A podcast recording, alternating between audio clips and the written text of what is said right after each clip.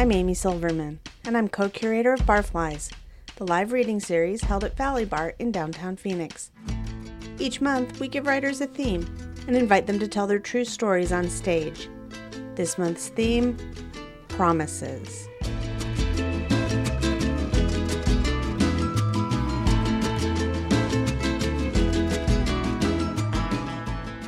First up, Sativa Peterson questions her non beliefs in Magic Hill. My mom was a lapsed Mormon, so lapsed to the point that she let us drink coffee as small children. I always told her I could never be a Mormon because I was a feminist. And why would any organization want to limit itself to 50% of its potential brain power? And if you excluded all women from leadership positions, that's what you were doing.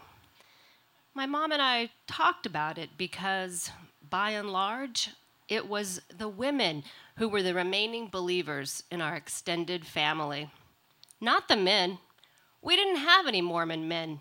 My dad wasn't Mormon, so it seemed to me we were kind of screwed.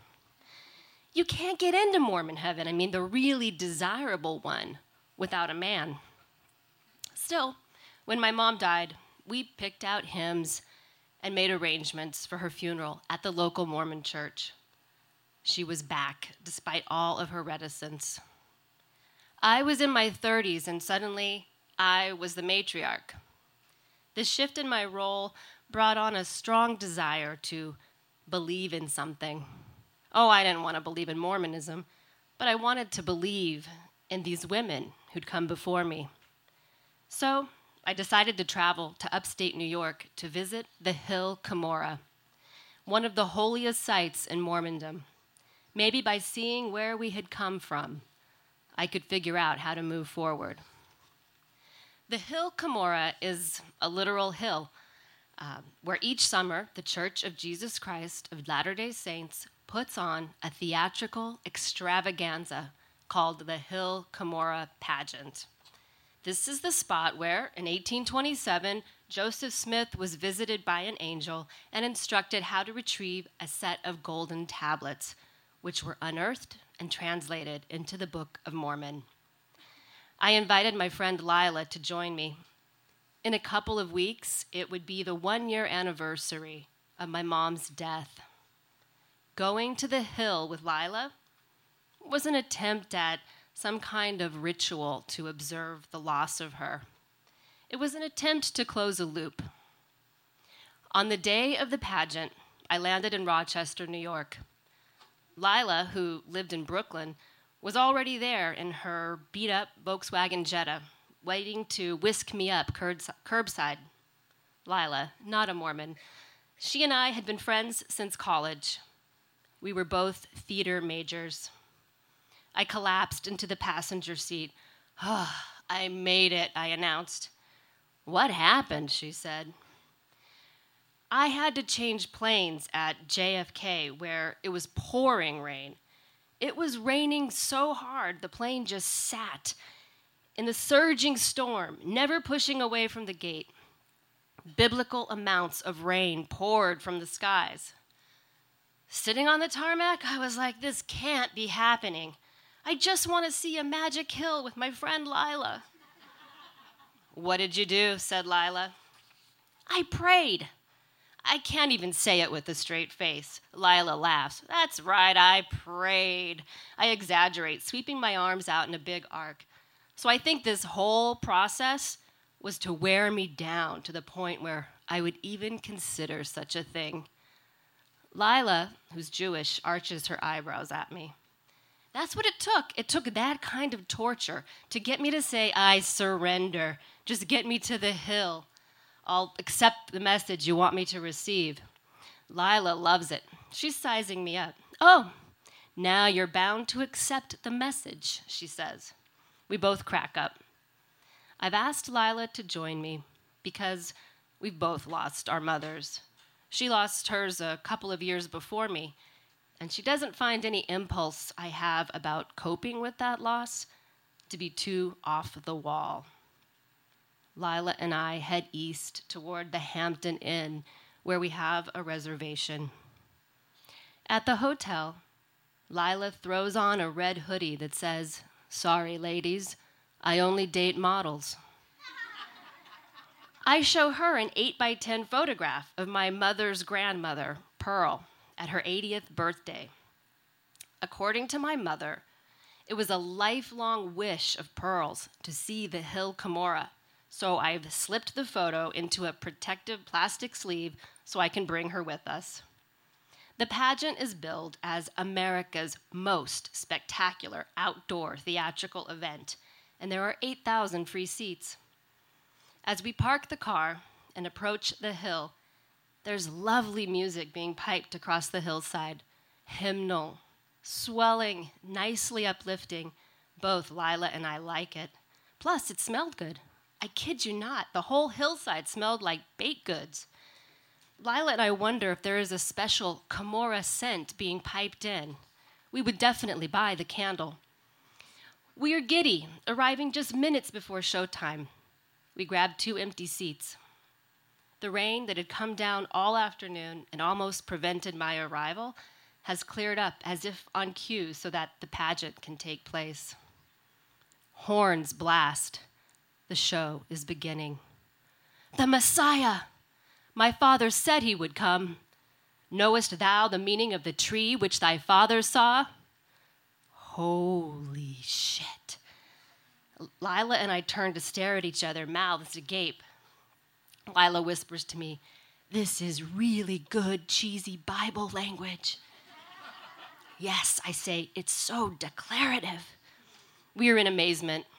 There are nearly 700 live performers. The stage is several stories high. The show, which depicts stories from the Book of Mormon, includes bursting flames, a shimmering tree of life, a raging sea storm, a volcanic explosion. At one point, even a glowing Jesus floats down from high.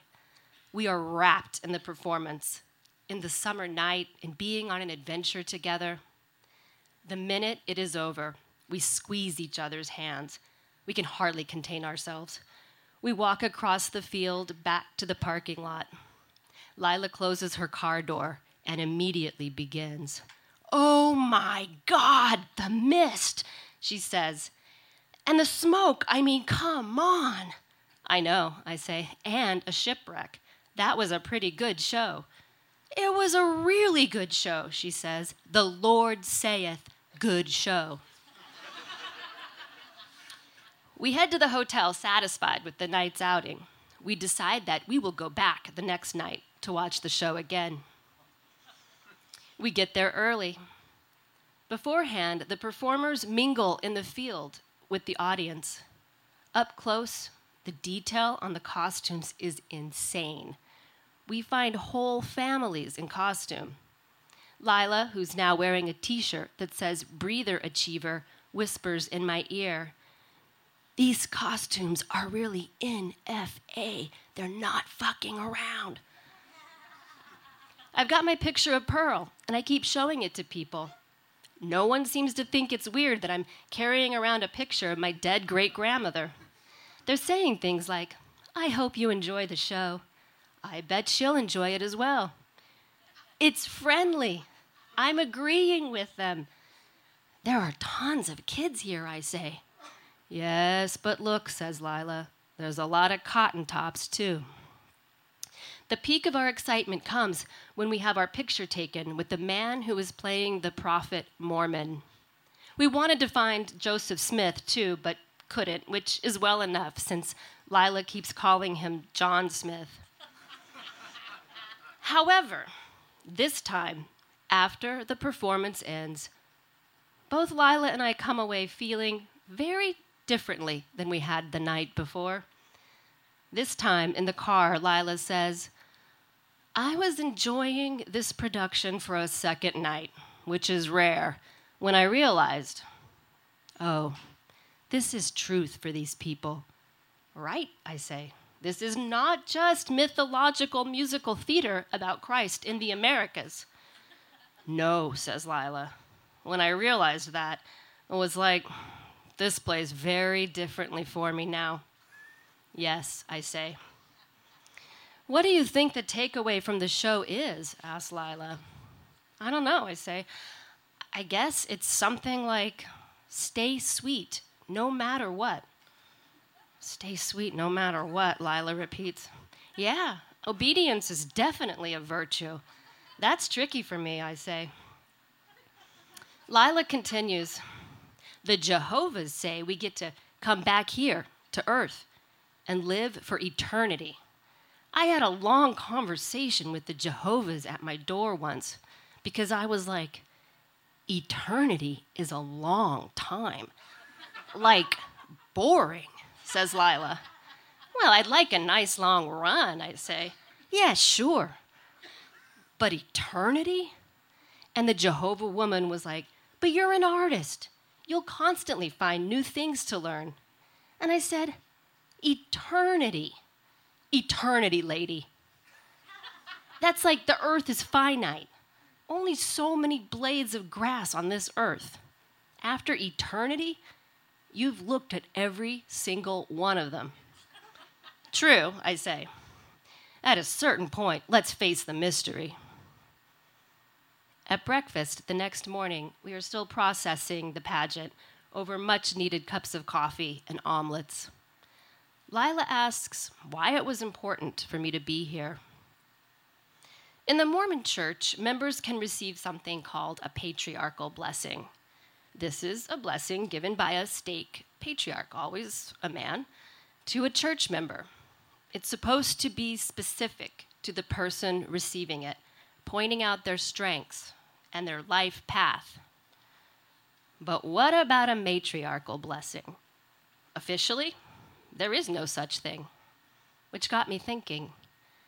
Matriarchal blessings may not be given in the form of a church sanctioned prayer, but Mother Magic has been placed upon us, guides us. How to recognize this invisible force. I take a sip of coffee and say to Lila, What could I do for my mother now that she's gone? What would I do if I thought she could have some benefit on the other side? That's a good question, says Lila. I guess for me, it's just being happy. Just being happy is something I do for my mom. I look at my friend's face, see the morning sunlight shining into the diner. Maybe you're right, I'd say. Maybe that's the pact. That's the matriarchal blessing at its most basic. Enjoy the life your mother gave you.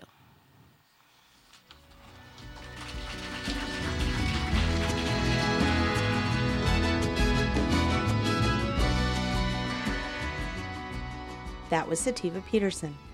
Next, Ada Martin takes us back in time to her childhood in New York City with Unlearning My Mom's Lessons. So, I grew up in New York City in the 70s and 80s during a time when kids raced home after school, then ran outside and played until the street lamps went on. Neighbors spent summer days hanging on the stoop, gossiping, while La Lupe blared loudly from someone's open window. Kids chased after ice cream trucks and splashed joyfully in the stream of the open fire hydrant. That's the way it was for most kids in the 70s and 80s in New York City, but not for me. I wasn't allowed to do shit. My parents had me later in life. My dad was 50, and my mom was 46 when I was born, so let's just say I was a huge surprise. My parents divorced when I was five, but they managed to end things amicably. And they agreed to co parent me without legal intervention, which was unusual for the time. Nowadays, you see stars like Gwyneth Paltrow and Chris Martin declare that they have decided to consciously uncouple and co parent their children. That was not a thing back in the day. Back then, people got divorced, hated one another, and then they had their lawyers hash out the custody agreements. Looking back, perhaps my parents were able to do things differently because they were older, more mature, and they had both been through previous marriages. My dad had a daughter from his first marriage. She's six years older than me. And my mother had a son from a former marriage who is 18 years my senior. He was already out of the house by the time I was born. So I basically grew up as an only child.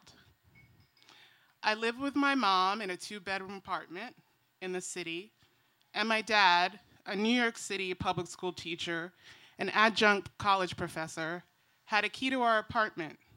So I saw him every day after school and on weekends. My dad was an immigrant, and my mom, a first generation American. So, in addition to my parents being older than most of my friends' parents, they also were from vastly different cultural backgrounds. My dad, Jose, was born in Panama in 1919, and he came to the US in 1945 after studying in Mexico for a few years. Despite being extremely smart, job opportunities were limited. So he worked at various hotels as a cook, attending City College at night in pursuance of an undergraduate degree in Spanish, and working during the day to make ends meet. Eventually, he graduated with his degree from City College and then went on to pursue an MS in education from Columbia University then a second MS in supervision and administration in education from Baruch College, where he would eventually teach in the later years of his life. And finally, a PhD in sociolinguistics from Universidad Autónoma in Spain at the age of 70. So to say that education was important to my dad would be an understatement.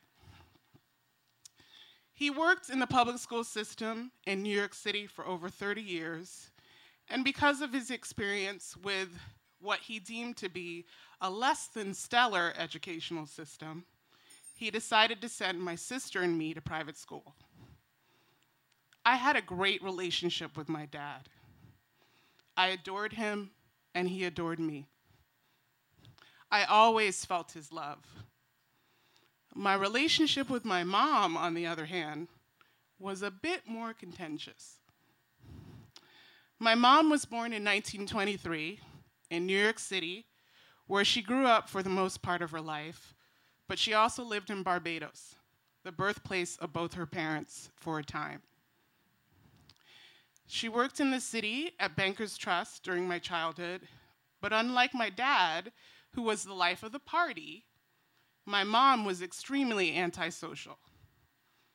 Basically, she thought people were generally trash. she didn't have many friends, and she seldom left the house, which I later realized was probably because she was suffering from clinical depression. Despite her grumpy disposition, she had a great sense of humor. It was extremely dry, either you got it or you didn't, Either way, Ruby, my mom, could care less. She really gave no fucks about whether you thought she was funny or not.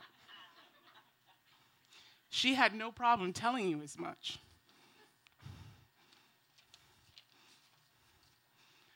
I resented my mom a lot as a child. My dad was so loving and affectionate towards me, my mom only showed affection when I was hurt or sick. She rarely said, I love you. I could probably count the times that it happened. She was also extremely overprotective. I wasn't allowed to associate with the neighborhood kids because she didn't think they were good enough for me. My only friends were my school friends, but they all lived far away, so I only hung out with them at school and occasionally at their homes for afternoon playdates in essence, I felt stifled. When my friends had sleepovers, I could go to the party, but I wasn't allowed to spend the night. I had to go home essentially before the fun really started. I remember asking my mom one day if I could spend the night at my best friend's house. My mom knew her parents well and was friendly with them, but yet she looked at me like she was completely confused by the question. She said, You have a big room with your own bed. Why in God's name would you want to sleep on a bag on someone's floor? I pay good money for that bed. During my high school years, my mom loosened up a bit. On weekends, I had a midnight curfew and had to be home exactly at midnight, which, of ki- which kind of made it all not worth it. Because if you know anything about New York, you know that shit doesn't happen until 12. I didn't complain though. I took what I could get, and I fully understand, understood that I better walk through that door by midnight or I would be in a lot of trouble. Because as I said earlier, my mom did not play. I remember one time during high school, I went to a party at this guy's house that I barely knew. It was getting late. I didn't want to go home, so I decided I'd stay and deal with the consequences later. So I'm hanging out, I'm listening to music, drinking and smoking. Then suddenly, the phone rings. The kid who lives at the house yells out, It's for you! I, of course, think it's a joke because no one knows that I'm there. I pick up the phone, and on the other end, I hear my mom's voice Where the hell are you? Come home. My overprotective mom didn't relent when I reached adulthood either. I came to Arizona in my late teens to attend ASU. The plan was that my mom would eventually move out here to retire. My mom finally moved to Arizona when I was in my 20s, around the time I was finishing up school, and I moved in with her to save money. I didn't have a curfew, but we had an understanding that out of courtesy, I would call if I was going to be out late. Around that time, I had just started dating someone new. And like 20 year olds often do, we decided to go out on a Friday night.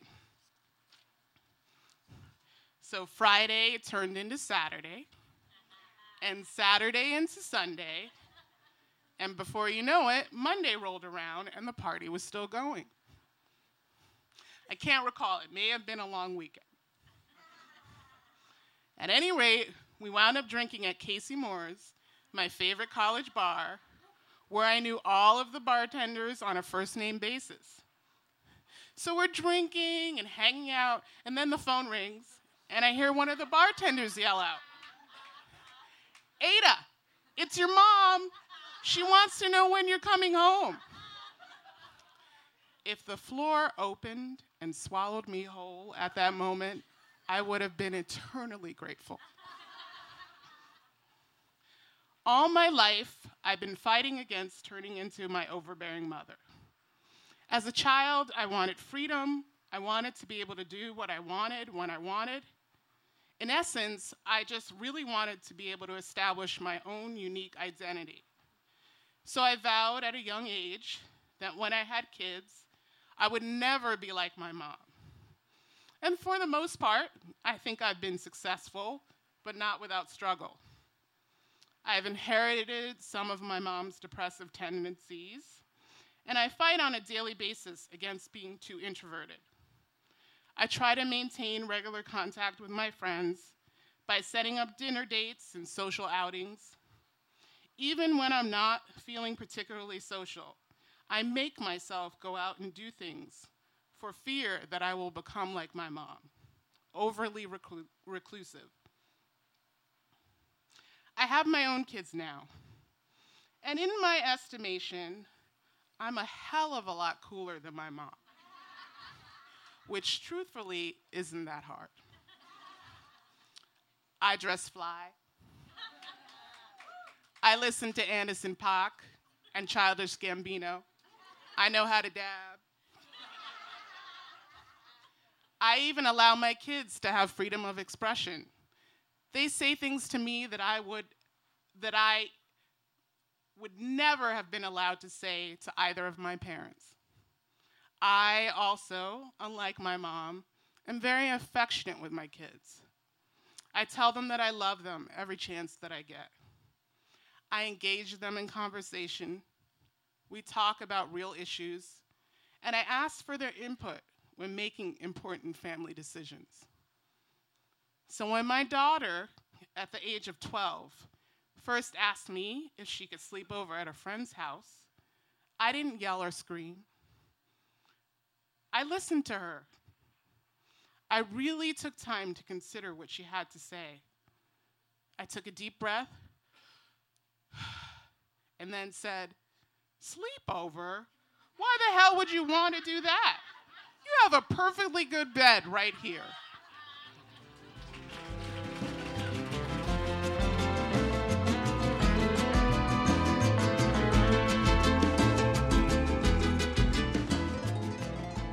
That was Ada Martin.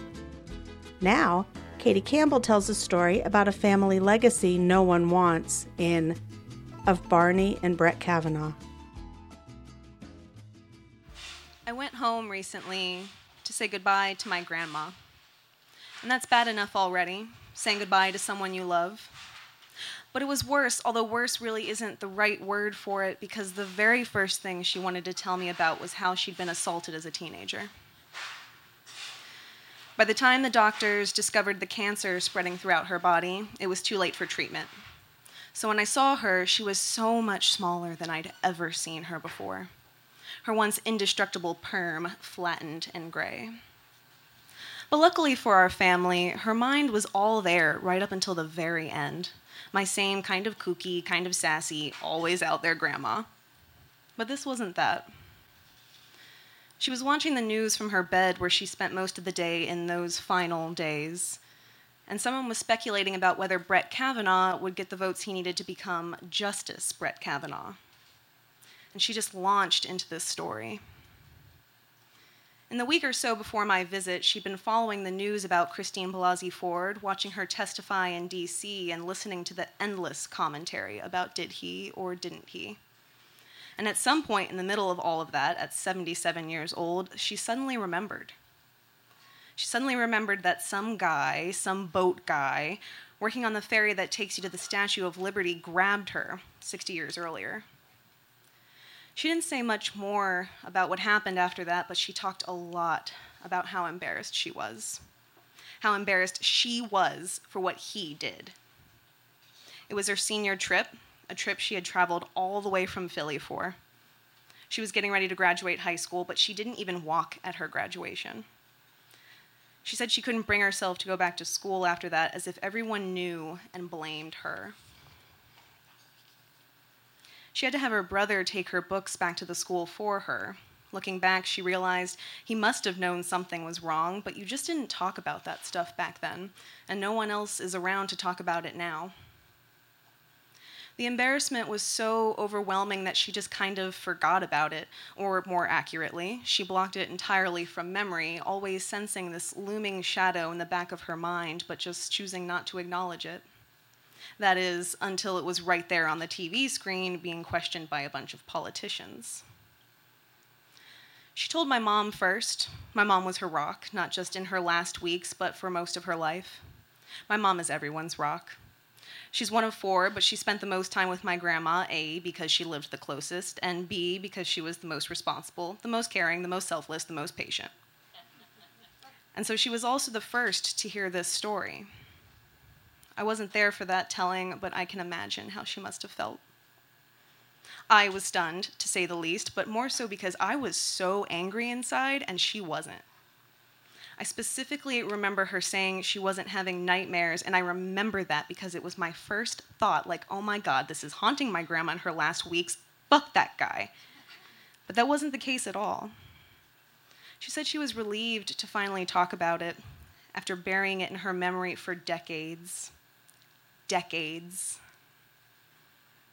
It took a complete stranger's courage to shake that memory loose and to reassure my grandma that she was not only allowed to remember that moment, but also to talk about it decades later.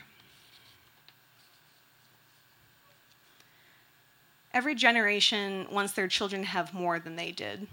I assume, anyway. I don't have kids, I just want to raise my cats in peace. There was always this unspoken promise that my life would somehow be better. It went without saying that I was going to college, that I was going to see the world, and that I was going to be safe. And I think my grandma really took solace in the fact that women are now not just talking about sexual harassment and assault, but publicly calling out their attackers and leaving them to feel that embarrassment that haunted her for decades. That even if just that even if Brett Kavanaugh was Justice Brett Kavanaugh, he too was going to feel that heat rise into his pasty cheeks. For the next week I was with my grandma, she did this Kavanaugh impression over and over. I like beer. she would say, in the closest she could come to a deep caveman esque voice, making these exaggerated hand motions. It wasn't SNL worthy, but I thought it was pretty damn funny too. She was funny. And she was warm, sometimes fiery, willing to stand up for herself. I went back and forth a lot about whether this is the story I wanted to tell you because these stories inevitably define the people in them. Victim. And that's just not who my grandma was.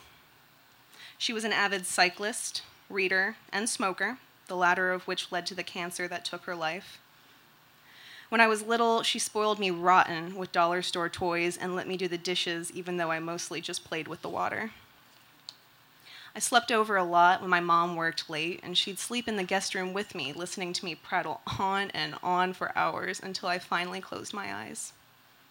She wasn't a very good cook, pretty bad cook, actually. But she always had ice cream in the house, and she let me dip ginger snaps in her coffee. I blame my sweet tooth and the extra padding around my hips on her. I only took one thing of hers when I came back to Phoenix a photo from my third birthday. My grandpa's holding me, my grandma's holding my cousin, and in the middle, there's my hero, Barney the purple dinosaur. And my face says it all. My life peaked that day, folks. I am smiling so big that my head is kind of jutting forward to emphasize how big I'm smiling, and my arms are wrapped around Barney's giant snout. If you look just carefully enough, you can see my dad's eye peeking out of Barney's nostril, but if I noticed he wasn't at the party, I didn't care because Barney was there, and that was really all that mattered. I smile almost as big every time I look at that picture. It wasn't just me, pure joy radiates from it. Grandpa is smiling, my cousin is smiling, although I convince myself I detect the slightest hint of jealousy.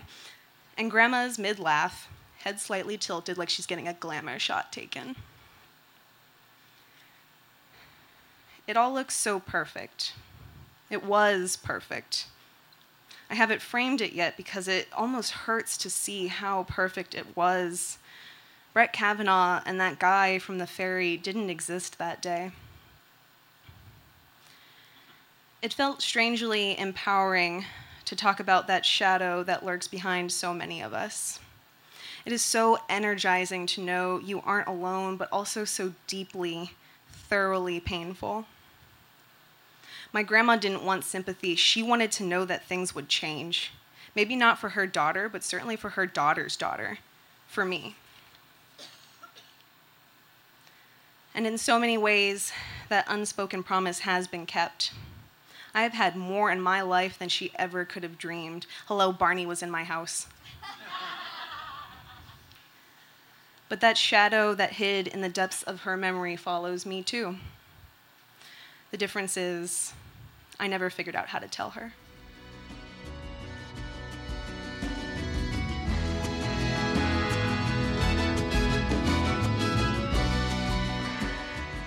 Katie Campbell. In The Healer, Jesse Tier keeps a promise on his own terms.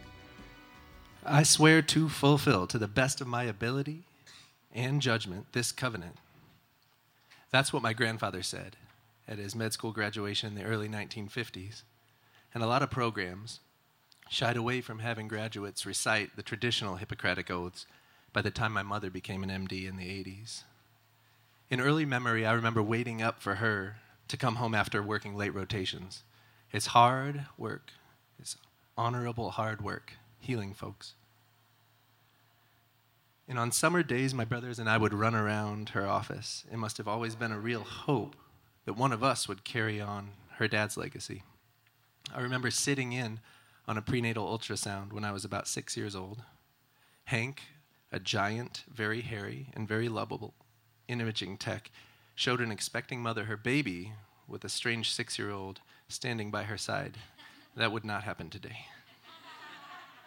But one day, my father dusted off his old set of Zeppelin vinyl. And then I turned my cello, a promising tool for reeling in a college scholarship, onto its side on my lap, and I strummed it like it was a guitar, a damned guitar. And the disappointment was clear when I told my folks that I wanted rock and roll to be my career path. So I quit the Phoenix Youth Symphony and got a ride to some seedy West Side spot where I sold the poor cello, which at this point must have been a little bit confused about its own orientation. I walked down to ABC Music. It was a hole in the wall that housed a guitar teacher named Milo. And I got myself an electric guitar. It was bright yellow, it was a Gretsch, and it was so rock and roll. I'm so not rock and roll. But that guitar gave high school years a real purpose. I was hooked. And that guitar, being previously used and banged up, it didn't even come with a case. So I walked myself over to the music shop twice a week, sweating in the summer, holding the bright yellow Gretsch over my shoulder, and passing cars honked. Whistles came in my direction. I was never catcalled before then, and I haven't been since. But that guitar was a piece of crap, but it made me feel so cool. And that's how I broke my mother's heart for the very first time. And with that, I broke some promise of doctoring that she continued to hold me to through the years. And now I realize how bad at songwriting I was at first. It was addictive, so I spent all my time on it. But not attending your classes at the University of Arizona gets you failing grades. And so after one year in Tucson, I just drove away. I fled the state for California as a college dropout with a handful of very poorly written songs and a cloud of disappointment hanging over my childhood home in the rearview mirror. And some failed, band, some failed bands later. I was back in Phoenix. I lived in my 94 Honda Accord, and bridges were still scorched with my family. I came back, though, to the promise of a new act, new guys, very talented guys but we still sucked in retrospect. then I started listening to Cash, real Americana music, real stories. And the first song that I ever recorded was about this promise that I never really set out to break.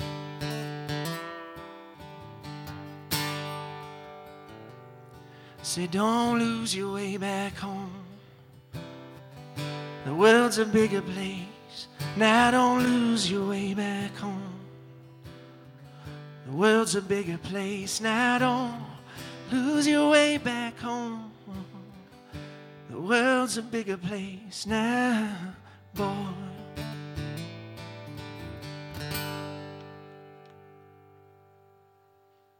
Music is good when it's honest. And I knew that much. And I kept chasing it until I eventually had to grow the hell up. I think I just got tired of being poor, living in the car, falling asleep standing upright on stockroom floors.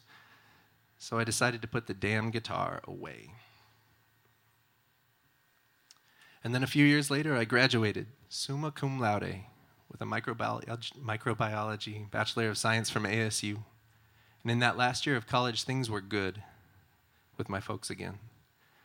Med school applications were in the works. I was about to head off to Africa to do HIV intervention work, but I couldn't go.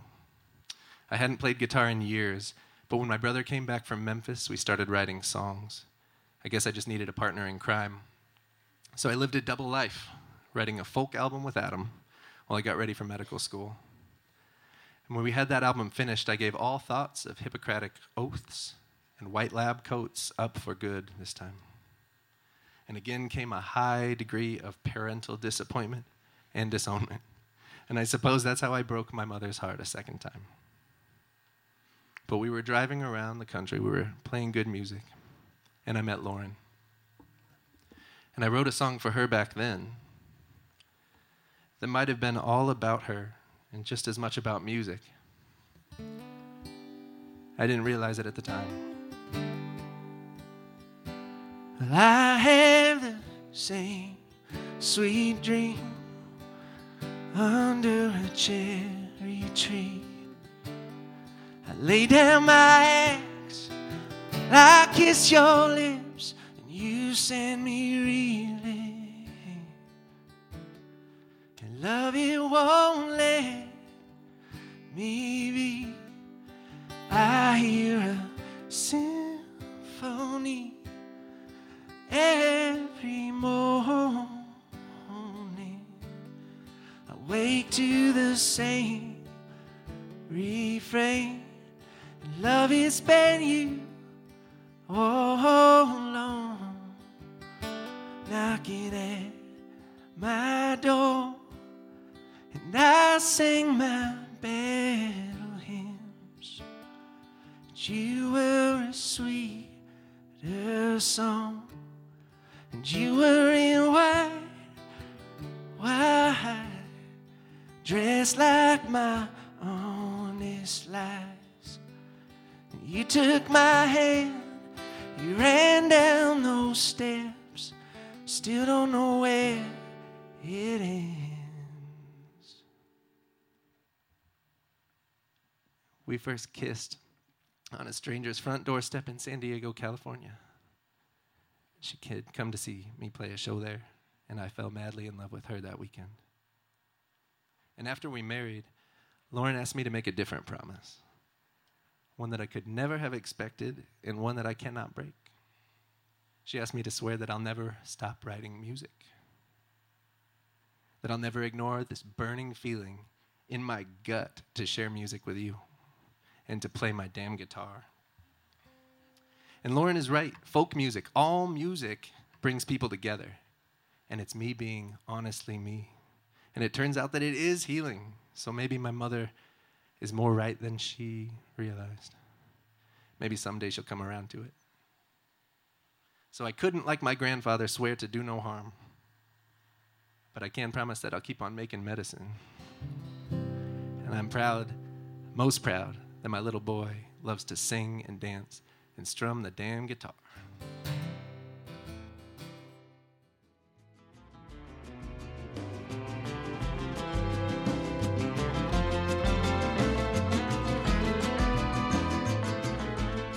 That was Jesse Tier. And in our last piece, Maren Showkeir keeps another promise, this one made to her husband, Jamie. Here's That's Where the Fun Is. What is your deal? I said to my husband. Why won't you try the drugs? I was sitting on our orange leather couch, earnestly using every technique I could think of to persuade my husband to do drugs. Trust me when I say this should not have been a hard sell. Jamie and I had been married about nine years, and from the very beginning of our relationship, he had openly and frequently waxed nostalgic about his college years at Miami University in Ohio. It was the early 70s, and he characterized those years as transcendental, thanks to meditation and better living through chemistry. As a college football player, he'd stay relatively clean during the, the season, but off season, he would try just about anything that promised to alter his mental state. He had a treasure trove of hilarious tales about hallucinating his way through the weekends. No wonder it took him five years to graduate. Jamie was never embarrassed or ashamed when he talked about his fun with drugs. In fact, a wistful tone crept into his voice. A sentimental gleam beamed from his eyes, a reflection of the torch that he carried for this sexy bad girl mistress, the one he loved passionately, even though he knew maintaining the relationship would mean a bad end.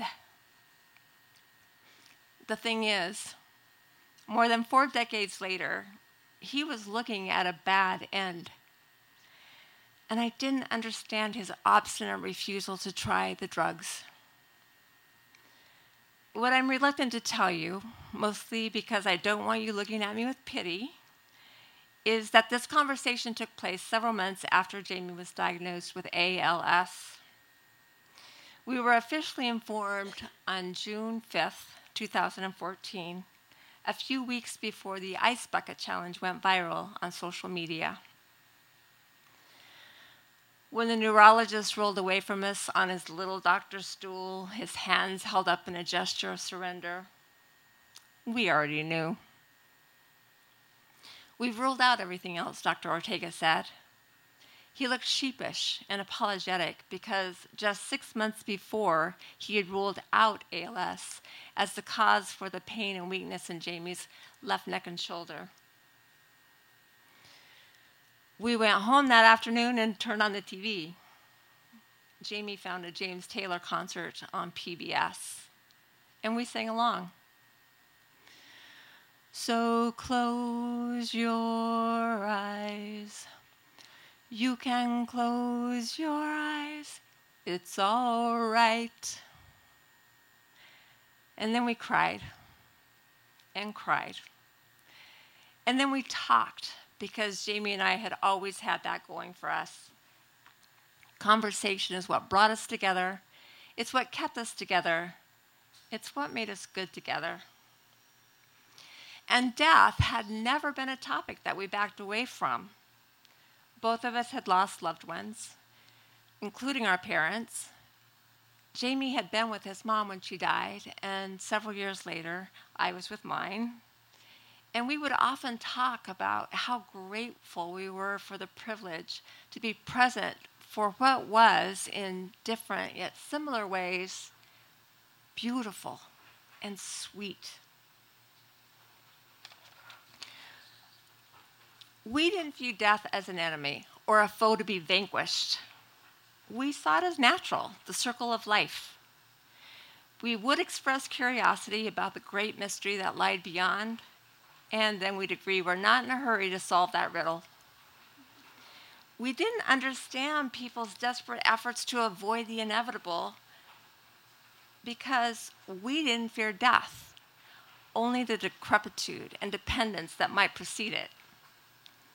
Dying in our sleep when we were really old and all used up, that was the way to go. But Jamie's diagnosis forced a conversational shift from the theoretical to a harsh reality.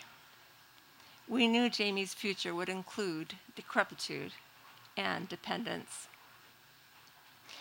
Even so, as we cried and conversed on the orange leather couch that night, Jamie was adamant he would live until he died.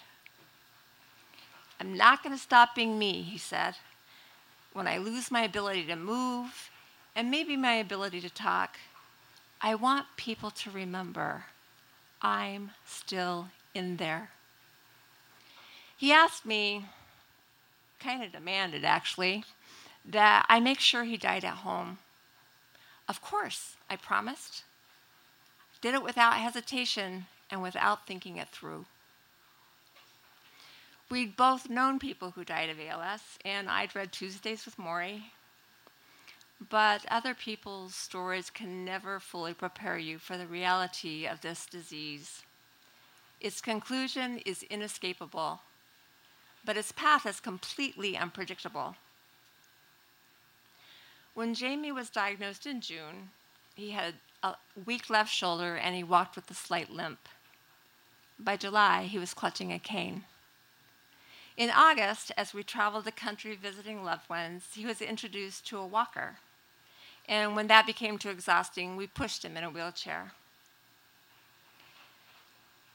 in September, he was introduced to a motorized mobility vehicle.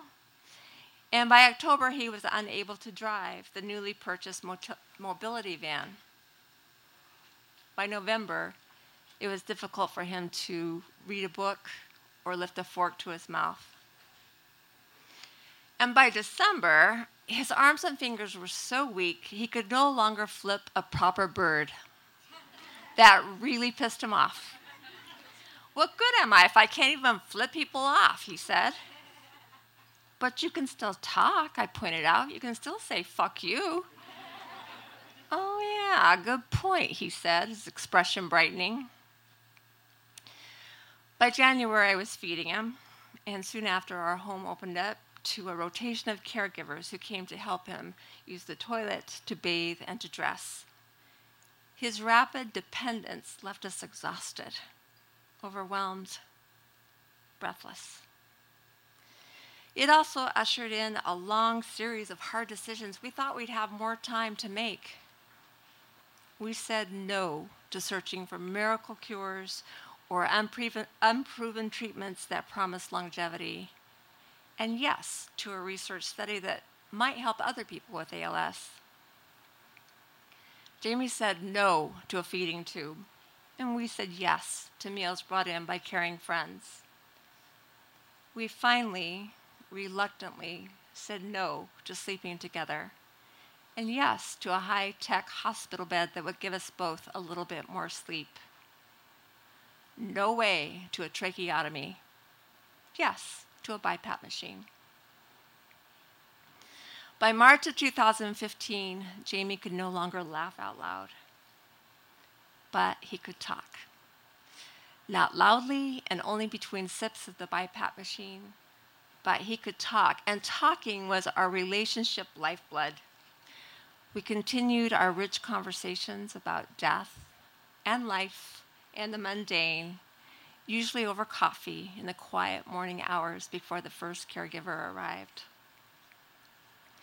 The disease was efficient.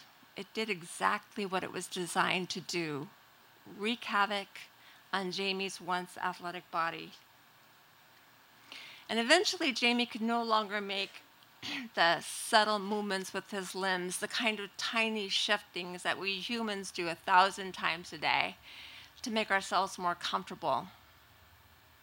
You're probably doing them now. Don't take them for granted.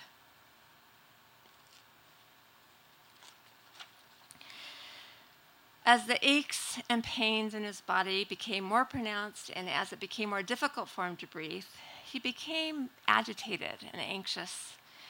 And this made him kind of hard to deal with, if you want to know the truth. Hence, our conversation about drugs. The doctor had said that low doses of oxycodone and anti anxiety meds would not, as Jamie feared, leave him in a drooling stupor. They would help him be more comfortable in his body and relieve the panic produced by what the brain registers as air hunger when it's getting less oxygen.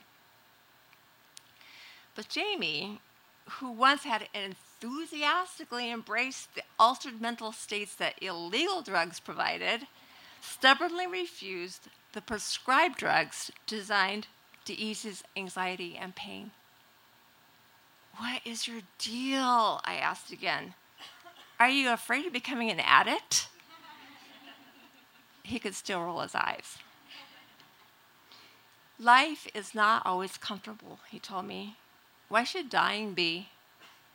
He referenced a lyric from Blinded by the Light. Mama always told me not to look into the eyes of the sun. But, Mama, that's where the fun is.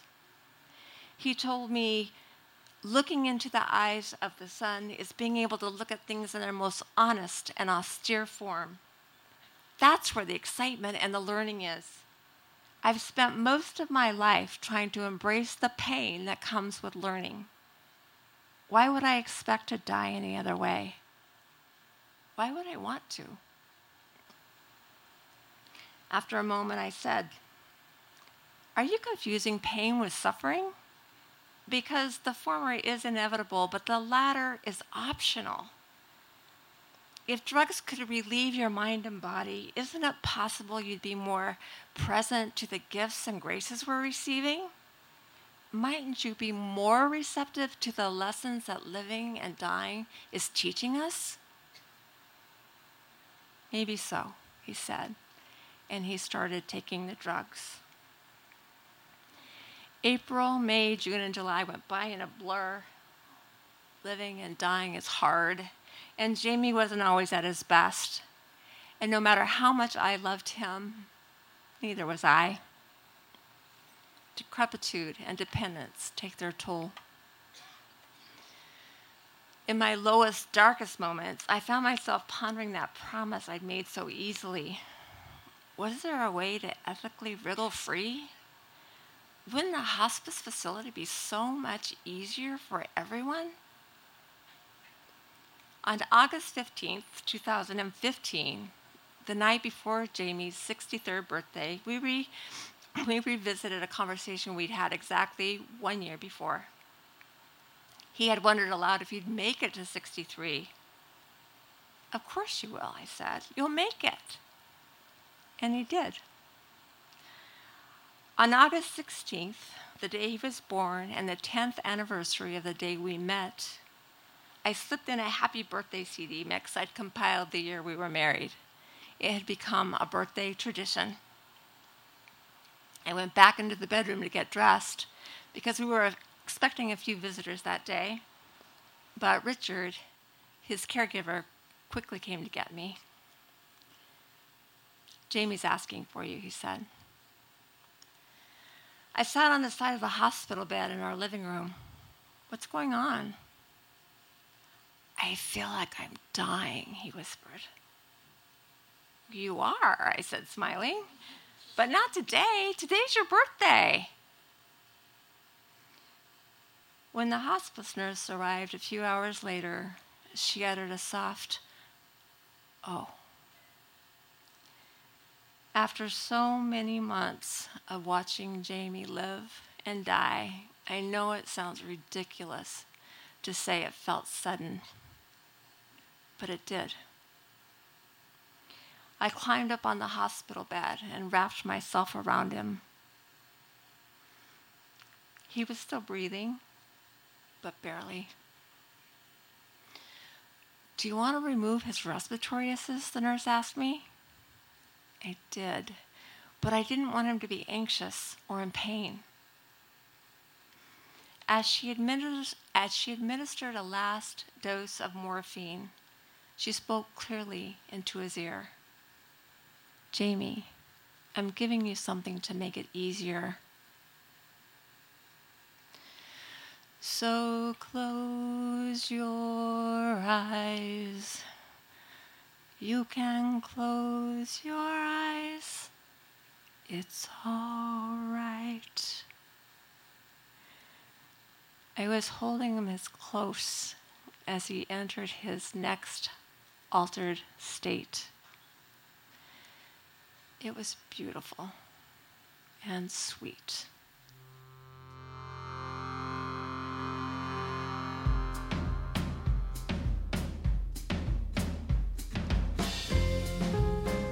That was Maren Showkeir. And that's it for this episode of the Barflies podcast. Special thanks to my co curator Katie Bravo, podcast producer Sarah Ventre, Charlie Levy, David Maroney, and the rest of the folks at Valley Bar, and to Calexico for our theme music. Learn more about Barflies, including upcoming workshops and performances, at barflies.org.